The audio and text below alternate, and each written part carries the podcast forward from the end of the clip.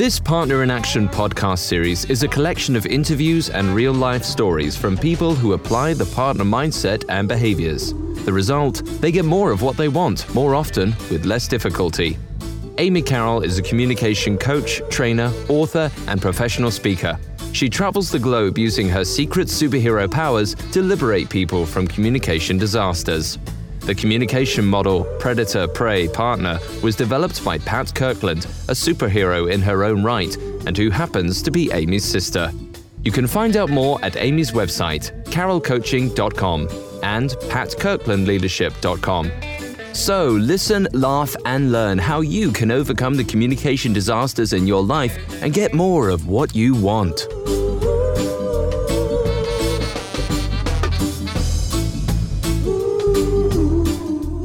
Today I'm speaking with Wael Hassan, who's a senior product manager at Medtronic. We met last March during one of my leadership presence programs.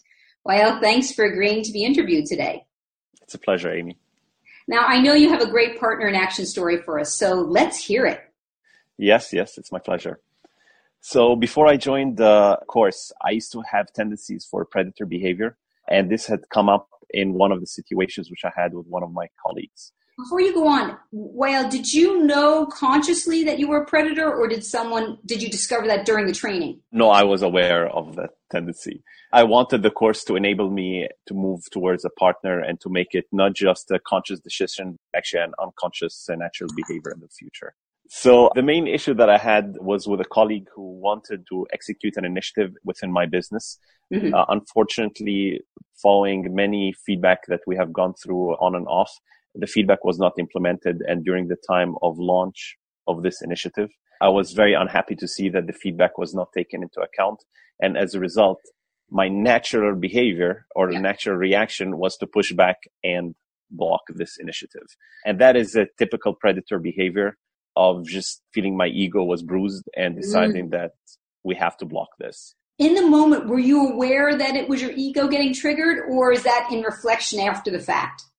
No, in reflection, I think it was more of uh, just butting heads. After the course, I understood that this is a matter of ego, and once our egos are hurt, we behave in, different directions depending on whether you're a prey or whether you're a predator in nature. So, the situation you're telling me about, did this happen before or after the training?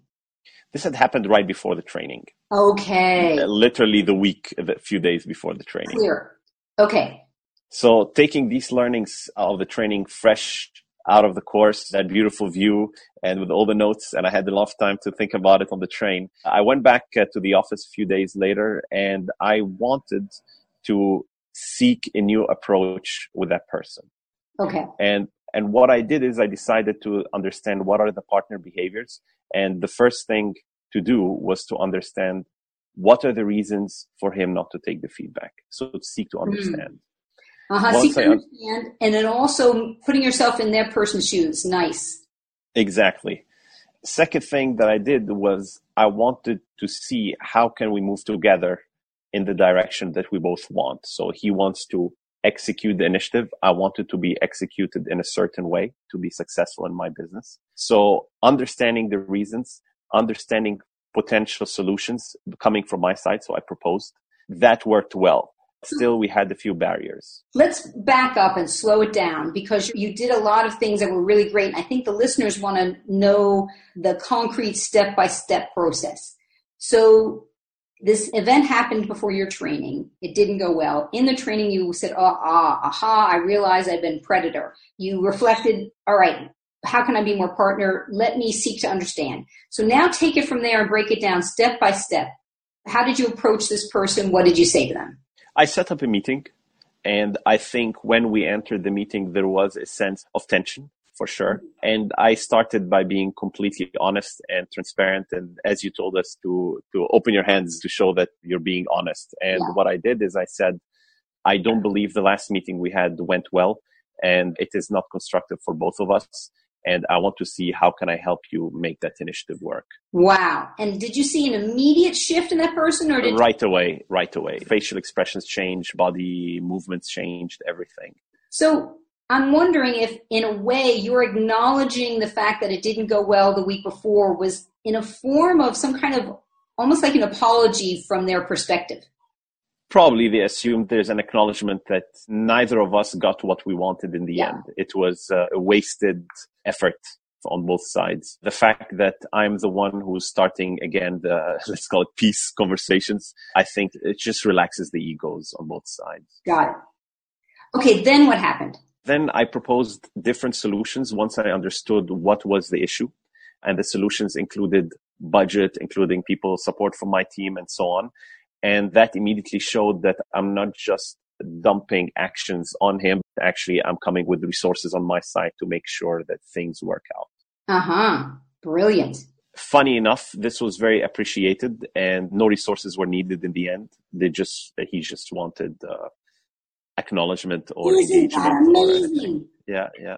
Wow. Okay, so what's the big learning for you in this situation? What will you do differently in the future to avoid being predator?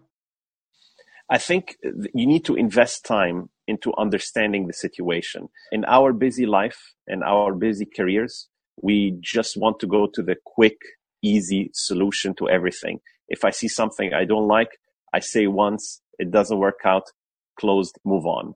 In reality, the right thing would have to understand what's the issue, how can we address it, and in the end, everyone is happy, relationships flourish, and future work gets done in a better quality and better Mhm. time. So taking more time up front to Yeah. understand before jumping into directing or solutions. Yeah, and one of the sentences that really was very powerful for me in the course was I can't remember who said that quote. I wrote it down. It said, All you need to do is listen with the sole objective of listening and understanding rather than listening in order for you to respond. And I think that's, that might have been Stephen Covey. Yeah. Yeah, very, very powerful sentence. Or no, that might have been the act of listening from the former CEO at Amgen. I think so. Exactly. Yes. Yes. Yeah. Super. Before we complete, I want to ask you one question. What is one tip you have for listeners for stepping into partner? I would say one is, is, is a tight one. Maybe two. Sure. Can I, can I say two? Yeah. So the one, the one is seek to understand. And the second one is with bearing gifts. So in a sense of see what you can bring that will not impact you, will not hurt you in any way, but would have a major impact on the person in front of you from a generosity standpoint or from being a partner that shows that you invested in this relationship. Yeah, that's great. Thank you so much for that. And thanks for tuning in, everyone. And until next time, happy partnering. If you want to participate in one of Amy's superhero trainings, you can find out more on her website, carrollcoaching.com. That's two R's and two L's.